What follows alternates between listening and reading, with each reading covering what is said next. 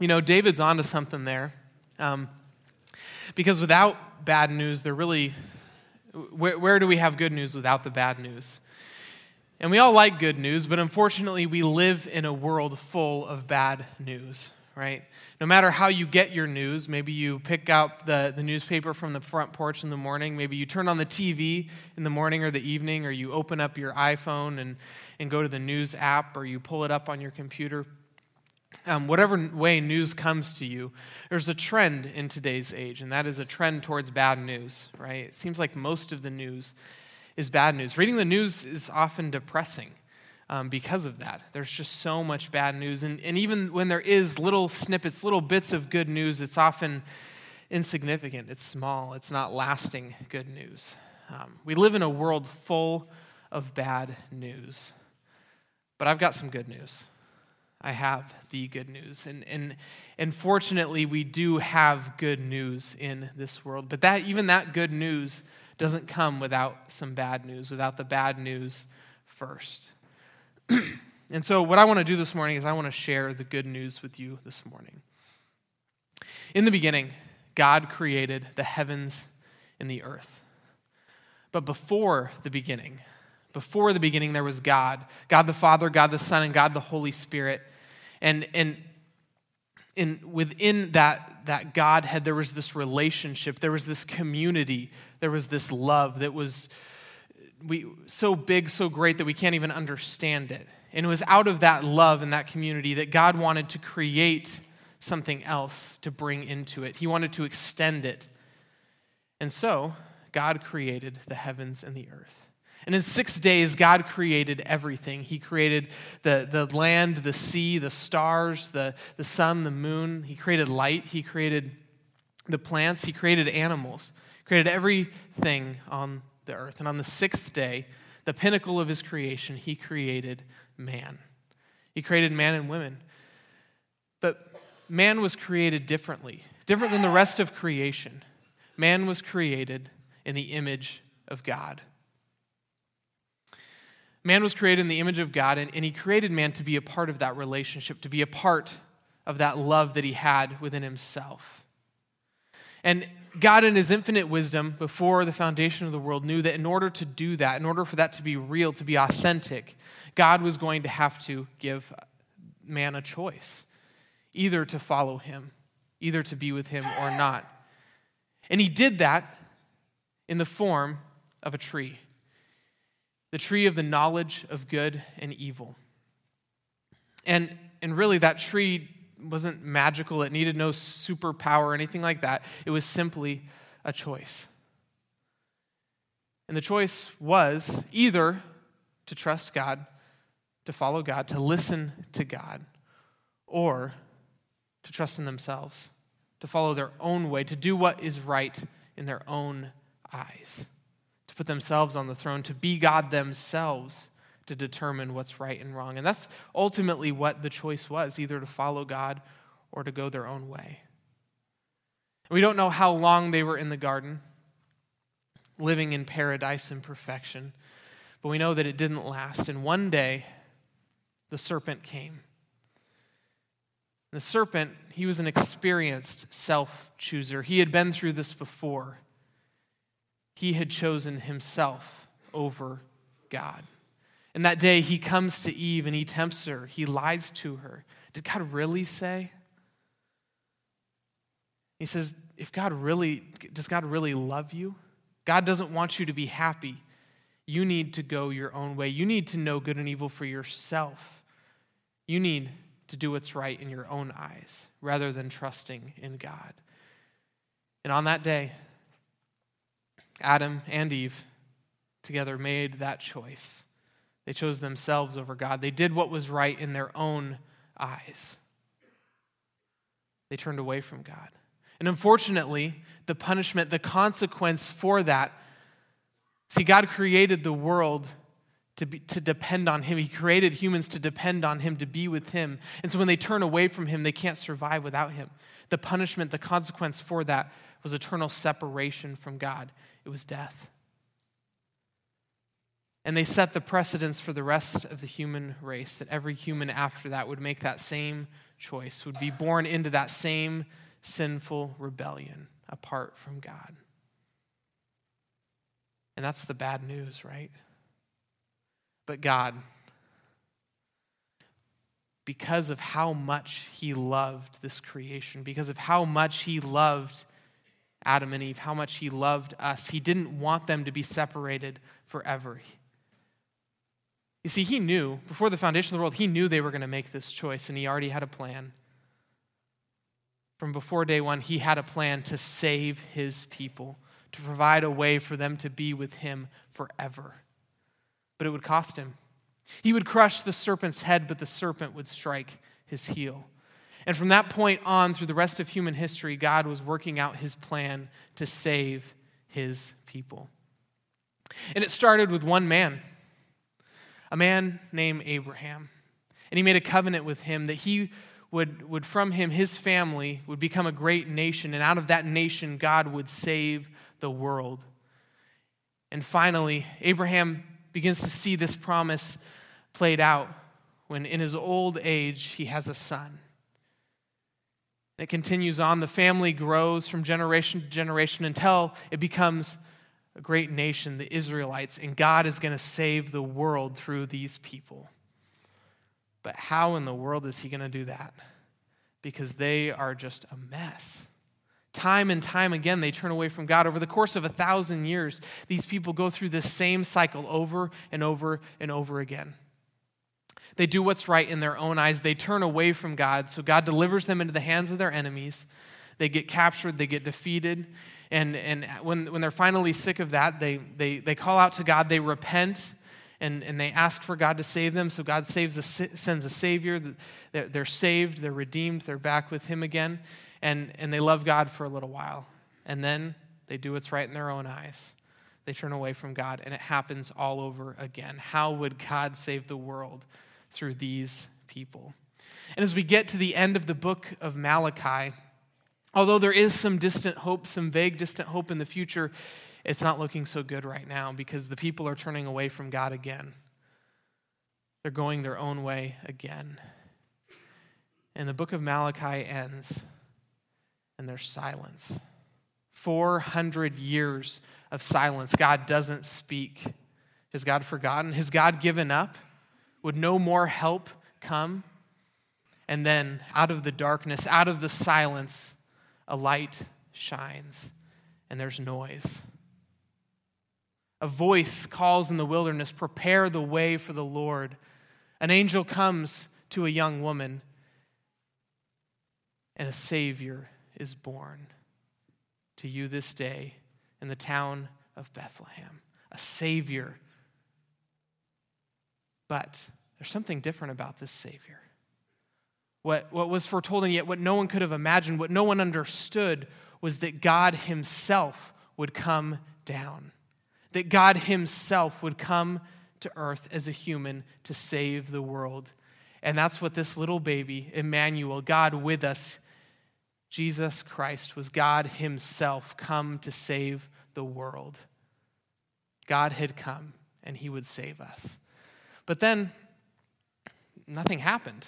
He was an extraordinary child, and yet for 30 long years, nothing happened. Everything stayed the same. Until finally, one day, through fire and water, Jesus came forth and he proclaimed that the kingdom of heaven has come. The kingdom of heaven is at hand, and he, he, he healed the sick, he raised the dead, he was bringing God's kingdom to this earth. Here was the Savior that we needed. He told them, them truths, he spoke with authority. He was such a great man, such a great Savior, and, he, and truly, this would be who God saves the world through.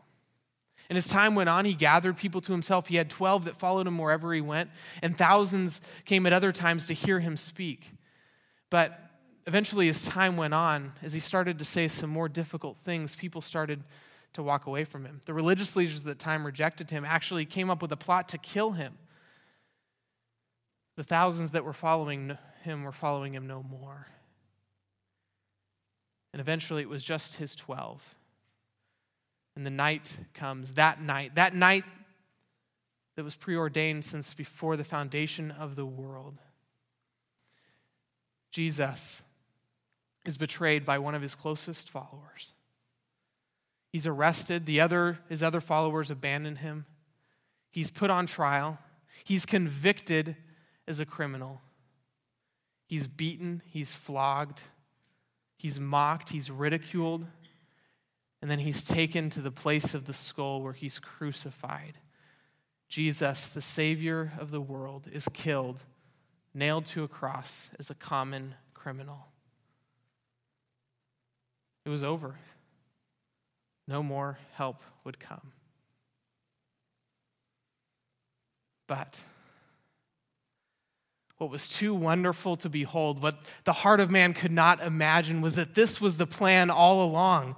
Before the foundation of the world, God knew that He would have to send Himself and that He would have to die. That in order to defeat death, He would have to die Himself.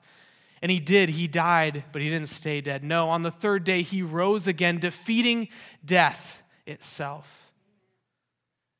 Taking our guilt upon Himself and giving us His righteousness tearing down that, that barrier of sin and providing a way for us to be saved, for us to be with Him forever. And now we tell the world about it because the story is not over yet. No, it's not over. He's coming back. Jesus is coming again, He's coming to get us. And that, my friends, is the good news. That is the good news of, of the gospel. When we, when we say gospel, that's what we mean is that, that good news, that story of Jesus dying on the cross for our sins and raising from the grave, that we could have life in him forever. And as we talk about that story, you've probably heard it before. I would say most of you in here have heard that, that message in one way or another, in one form or another. You've heard this message before. And so maybe the question comes why did we need to hear it again? Right? Why, why, did, why did you tell us that again? I've already heard that before. And, and sometimes that's kind of how we view the gospel, right? It's, sometimes we view it as this beginning point at Christianity. We, we teach it to kids and we teach it to unbelievers and new believers. You need to know that first. But once you get that down, once you believe in that, then you can move on to more important things. You can move on to bigger things, deeper theological things. You can, you can dig deeper into, into the Bible and, and get so much more out of it. And yet, what I'm here to tell you today is that that's not, that's not true. There is nothing more than the gospel. There's nothing deeper than the gospel. There's nothing bigger than the gospel. The gospel is this right here. This, this story of the Bible is the good news. And so we never move on past the gospel. We never go to something bigger or something greater. It's where we rest, it's where we stay, it's where we find the truth of God is in the gospel. And so, what I'm here to tell you today is that you need to remember this. You need to be reminded of this on a regular basis. In fact, what I'm going to tell you today is that you need to preach the gospel to yourself every day. You need to hear this message every day. And I've got a few reasons why you need to, re- you need to pr- preach the gospel to yourself every day.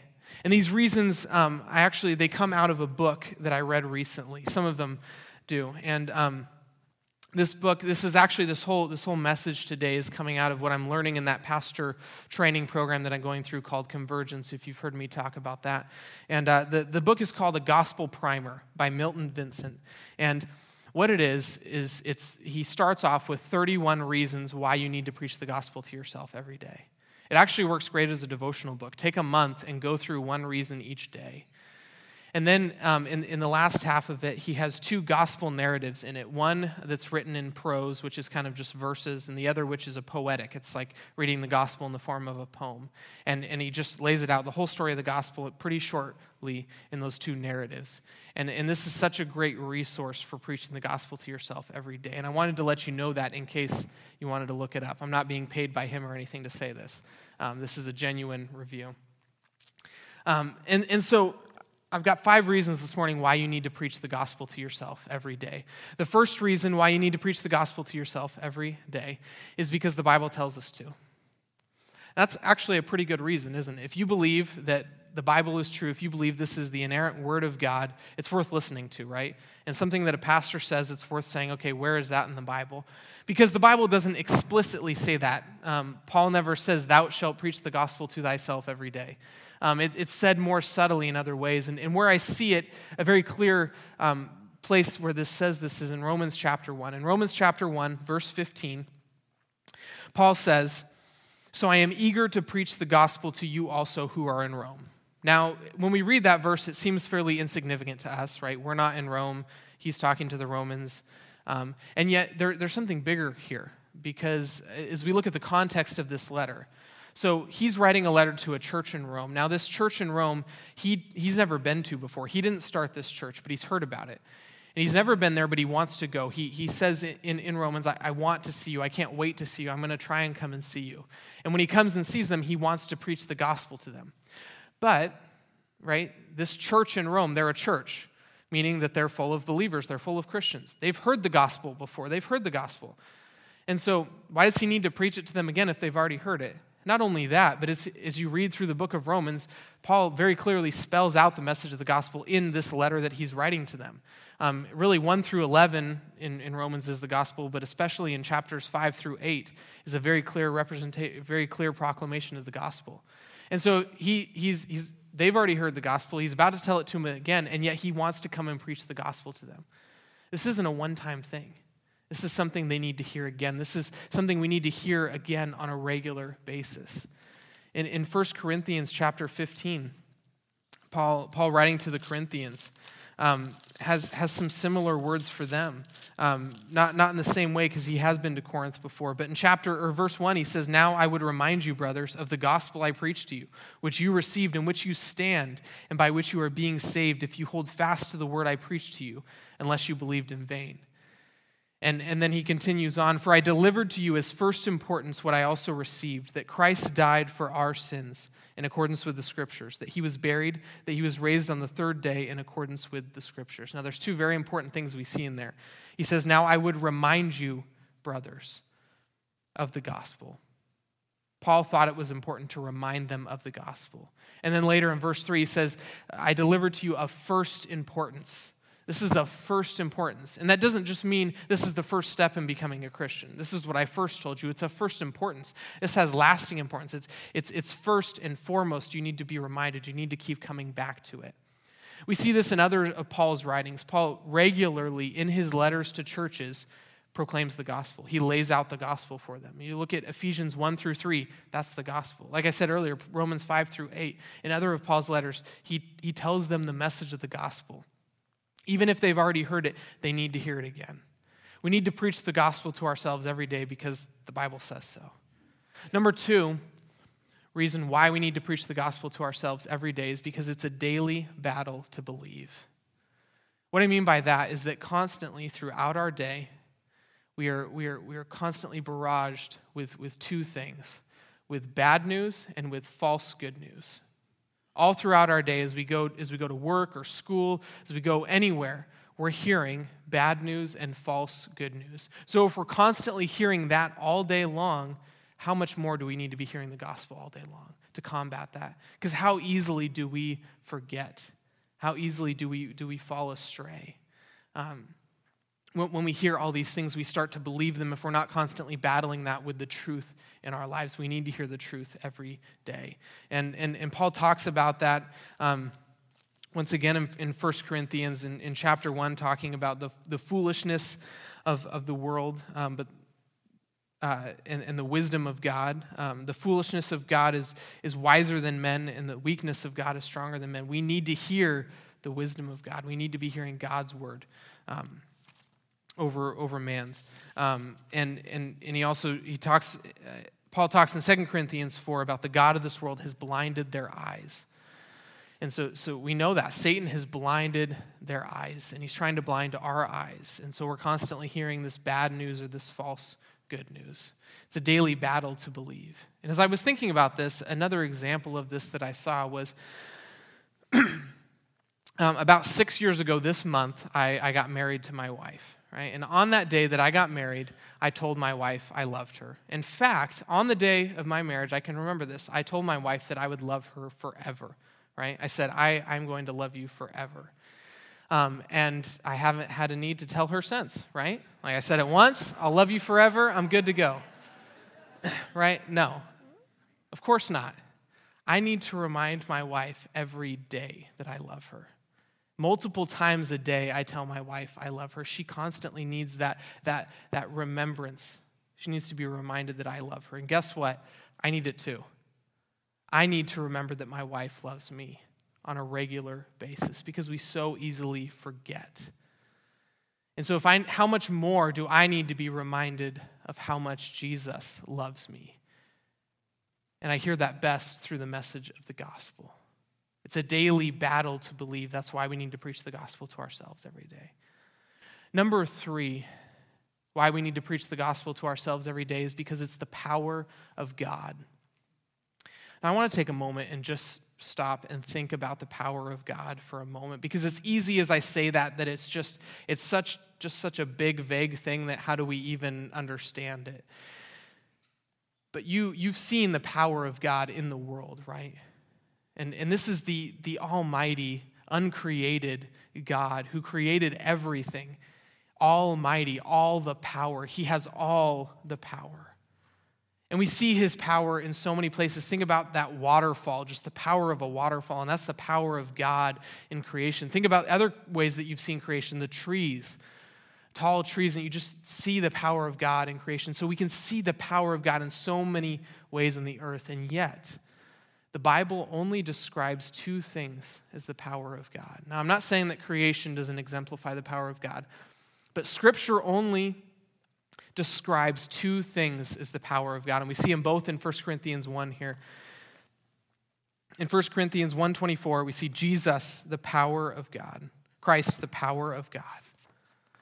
Jesus is described as the power of God, and that makes a lot of sense, right? We can see that. God translated into humanity, God come to earth.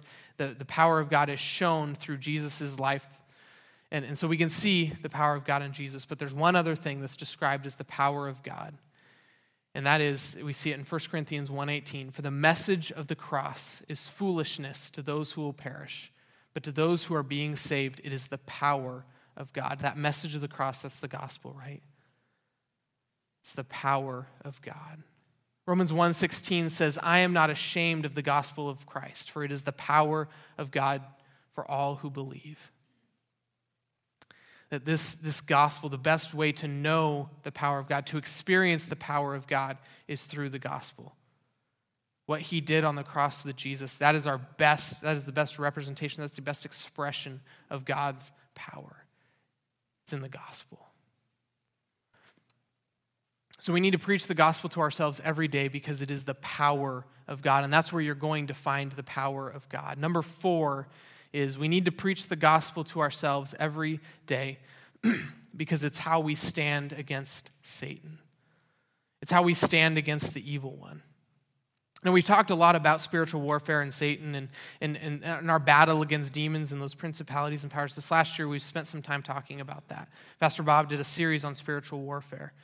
And And so, as we talk about that, hopefully you're familiar with that, how we stand against the evil one. And when we talk about that, the, the number one place, the best place to go for that is in Ephesians 6, right? How do we stand against the schemes of the devil? In Ephesians 6, Paul says to put on the armor of God that you may stand against the schemes of the devil. Now, I want you to think about that for a second, right? The armor of God. What is the armor of God? We'll take another look at it. The armor of God is the gospel.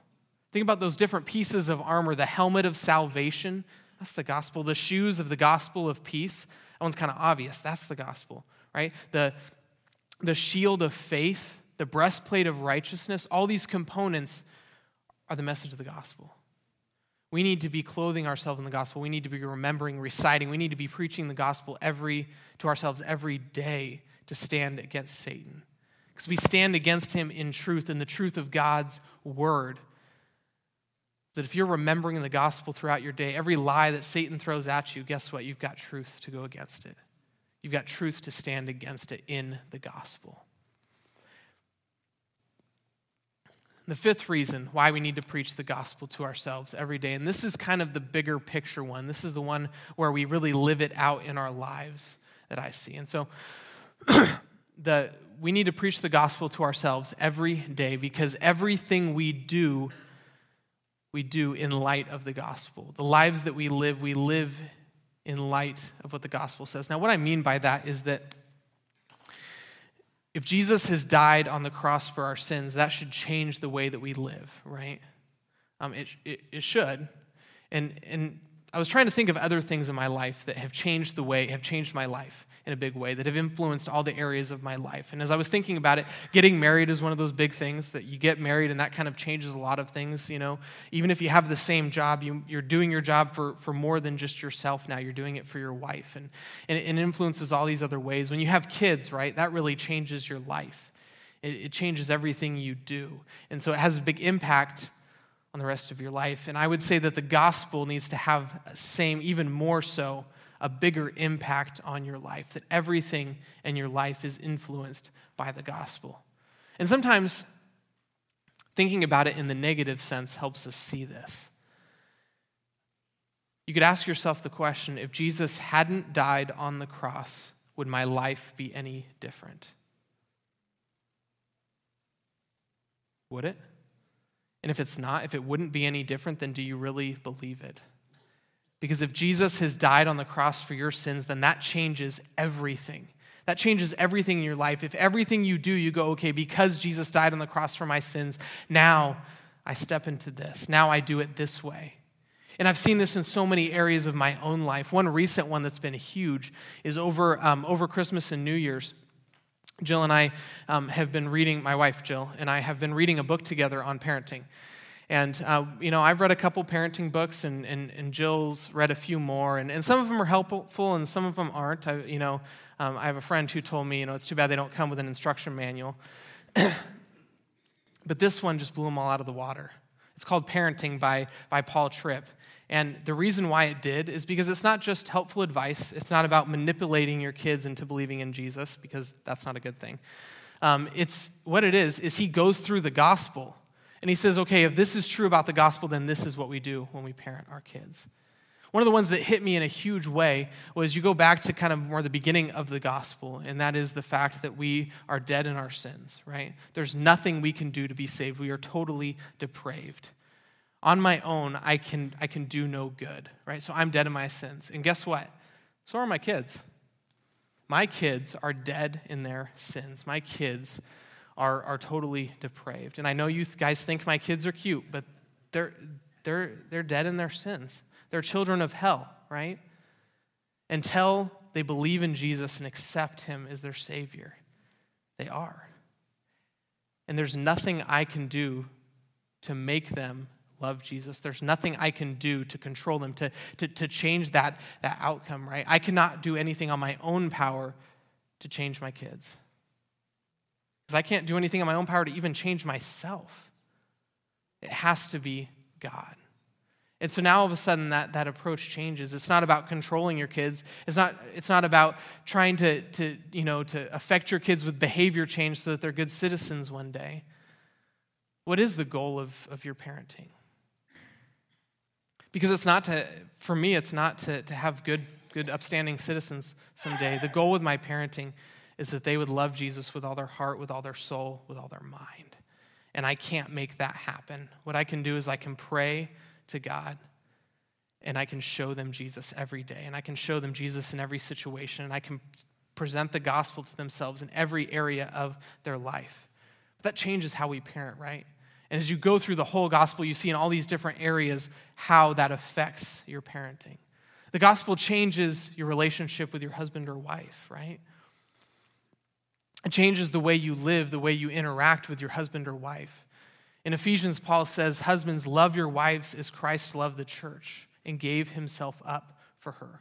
Well, if Christ never died on the cross, if he never gave himself up for the church, then, then I have no then I have no direction on how to love my wife. But because Jesus died on the cross for my sins, I know that I'm supposed to love myself in the same way. And that's, that's, that's huge, isn't it? Mean, that's a pretty big weight on, on our shoulders, men, to love our wives as Christ loved the church and gave himself up for her. But once again, I can't do it on my own. I need Jesus to do it through me. It changes the way we go to school. For those of you that, that are going to school right now, you know, if you think about that, how do you go to school? Would anything change if, if Jesus hadn't died for your, for, on the cross for your sins? well, why do you go to school? Maybe that's one reason. Do you go to school to get good grades to make your parents happy? That's often the case, isn't it? And I'm going to tell you that you shouldn't. That's not why you should go to school. Now, if you go to school and get good grades and make your parents happy, that's great, but that shouldn't be your reasoning, right? Because that's not, the, that's not the point of this. If Jesus has died on the cross for your sins, he's holding you to a higher calling. And guess what? It's not about getting good grades. Now, that doesn't mean that we should be lazy. That doesn't mean that we should just disregard all homework or, or, or that kind of thing, because we are ambassadors for Christ. We're, we represent Christ in our schools. But our goal should be how do I show people Christ? Where is the opportunity to proclaim the gospel to the people around me? Because that's what it's really about. How can this help me in the future with proclaiming the gospel of Christ? Because that's what this is all about. The gospel influences what you do at work. If Jesus Christ has not, has not died on the cross for your sins, then work is about money, right? Getting money, getting promotions. And, and ultimately, I, I, when I thought about it, it was, it was two big things. It's about getting money, making money, and it's about feeling satisfied with yourself, right? Accomplishing something, getting work done. And, and that's what work is about. If Jesus hasn't died on the cross, that's all that there is in work. That's kind of sad. But if Jesus has died on the cross for your sins, then there's so much more. There's something so much greater that it's not just about money. Who cares about that promotion? Be where God has you and be ready to tell them of the hope that you have. Be ready to tell them of the good news that you have, which is the gospel. And that changes so much of our lives. We need to be preaching the gospel to ourselves every day. And what I don't want is I don't want this to turn into legalism. I have to do this because I'm just supposed to, because, you know, because then you're missing the point of the gospel if, if you fall into legalism. The, the point isn't that. What I want is I want you to be so in love with the gospel, so in love with Jesus, to, to love that message so much that you want to be hearing it. You need to be hearing it every day because that's, that's how it helps you live. Make it a part of your daily routine, but let it be fresh.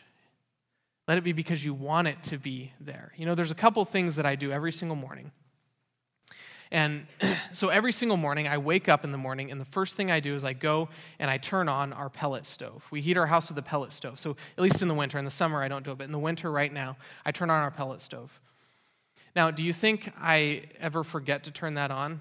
See, we don't heat our house at night, and so it's pretty cold when I wake up in the morning. You think I ever have to, you know, two hours later, I'm like, oh, I never turned that on. No, because I'm freezing when I wake up in the morning. So the first thing I, I want to do is turn on the pellet stove. And then you know what the second thing I do is? I go turn on the hot water for coffee, right? Does anyone have to remind me to drink coffee in the morning? Do I ever forget? Ever get halfway through the day? Oh, I didn't have any coffee today. No, that never happens, right? It should be the same thing with the gospel. That it's just a part of a part of who I am. I want to remember it. It's, it's a it's a constant thing of reciting it, remembering it, rehearsing it, preaching it to myself every day.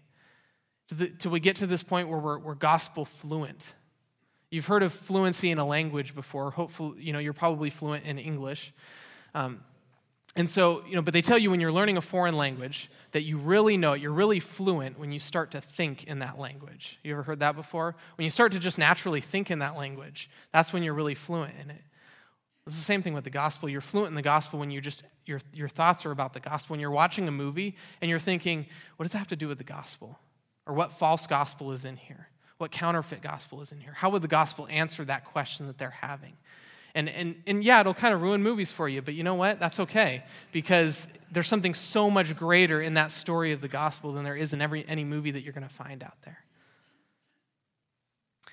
One of the things that we do in this church, um, whether you've noticed it or not, it is one of our goals, and especially Pastor Bob, because he is, he's up here preaching most weeks, is to preach the gospel every Sunday. That every Sunday, in the midst of whatever we're doing, whatever passage we're doing, we're pointing out the gospel in that passage. We're showing, we're preaching the gospel to you in that passage. So, so every single Sunday, you can come here and you can hear the gospel. And if, ever you, if you ever don't, I give you permission to, to tell one of us, say, I didn't hear the gospel this Sunday. Because we want to be preaching this every Sunday. And, you know, I was paying attention the last couple weeks. I mean, I always pay attention, but um, very specifically to this, to this, to this point. And man, it, it was so obvious, so in your face on, on, the 17th and the 24th. On the 24th, Pastor Bob went through these, these four things uh, futility, nativity, Calvary, glory. Guess what? That's the gospel. right? Listen for it. Listen for the gospel every week. Preach the gospel to yourself every day because it will influence everything you do, every part of your life. I want to finish off just by giving you two more short versions of the gospel, two more different proclamations. And ultimately, there's a lot of different, not, not a lot of different gospels, but a lot of different ways of, of hearing, of saying the gospel. And so you don't, when I talk about gospel, you don't always have to do that, that first one that I talked about, the, or the, the story that I told at the beginning. Um, that's one way of doing it. Like I mentioned in this book, he, he has a couple other ways of doing it. And uh, in that story I, ha- I told at the beginning, I have that typed up kind of in a different, longer version of it. If you, if you want a copy of that, I'd be happy to give that to you. But, but have, have at your, in your fingers several different ways of, of hearing the gospel, of reading the gospel, of reminding yourself of the gospel. And there's many different different tellings of it in, in this book as well, in the Bible as well. Ephesians 1 through 3, that's the gospel. Romans 5 through 8, that's the gospel. In Acts 2, Peter proclaims the gospel at Pentecost in a, in a pretty short, short version of it. There's so many places in the Bible, in many of Paul's letter, he, he writes, he preaches the gospel to them. You can hear the gospel in so many different ways in the, in the, in the Word of God in Scripture and, and outside ways as well. Um, but there's two that I want to finish with. The first one is the shortest version of the gospel, and it comes out of 1 Corinthians 15, verse 3. It says, it's five words. You can remember five words Christ died for our sins. That's the shortest version of the gospel. Now, you might say, well, that doesn't have any, you know, that doesn't talk about the, the creation or it doesn't talk about the fact that Jesus is coming, coming again, but you can unpack that out of that statement. And so at least that statement is a starting point. And so at least, at the very least, if you just repeat those five words to yourself every day as you go throughout your day Christ died for our sins. And how does that change my life? And then there's one final one that I want to end with, and it's, it's out of Ephesians chapter 2, um, verses 1 through 5. And this is a great, another really great one to read. Even, it's even worth memorizing just to know, to know this, this, this message of the gospel. And so I want, I want to end with that today. In Ephesians 2, chapter 1, Paul says, And you were dead in the trespasses and sins in which you once walked, following the course of this world, following the prince of the power of the air, the spirit that is now at work in the sons of disobedience among whom we all once lived in the passions of our flesh, carrying out the desires of the body and the mind, and were by nature children of wrath like the rest of mankind. There's the bad news. But God, but God, being rich in mercy because of the great love with which He loved us, even when we were dead in our trespasses, made us alive together with Christ. By grace you have been saved. Pray with me. Lord, God, we thank you for all that you've done for us, Lord. We thank you that even though we were dead in our trespasses and sins, Lord, that you sent your Son to die on the cross for us, to raise to new life, to give us life in you forever, that we have been made alive in Christ, Lord. We thank you for that. God, and we will praise you for all of eternity for what you've done. Lord, I pray that we would remember this message, that we would remember that message of the gospel every day of our lives, God, that we wouldn't forget it, that we would rehearse it, that we would let it run through our minds, that we'd live our lives in light of that message every day, God. That you would be doing a great work in us through the gospel in our lives, and you'd be doing a great work in the people around us as we proclaim the gospel to them, Lord. The, your power is in the gospel, and I pray that we would remember that, that we would know that. Work your gospel in us, Lord. In Jesus' name we pray. Amen.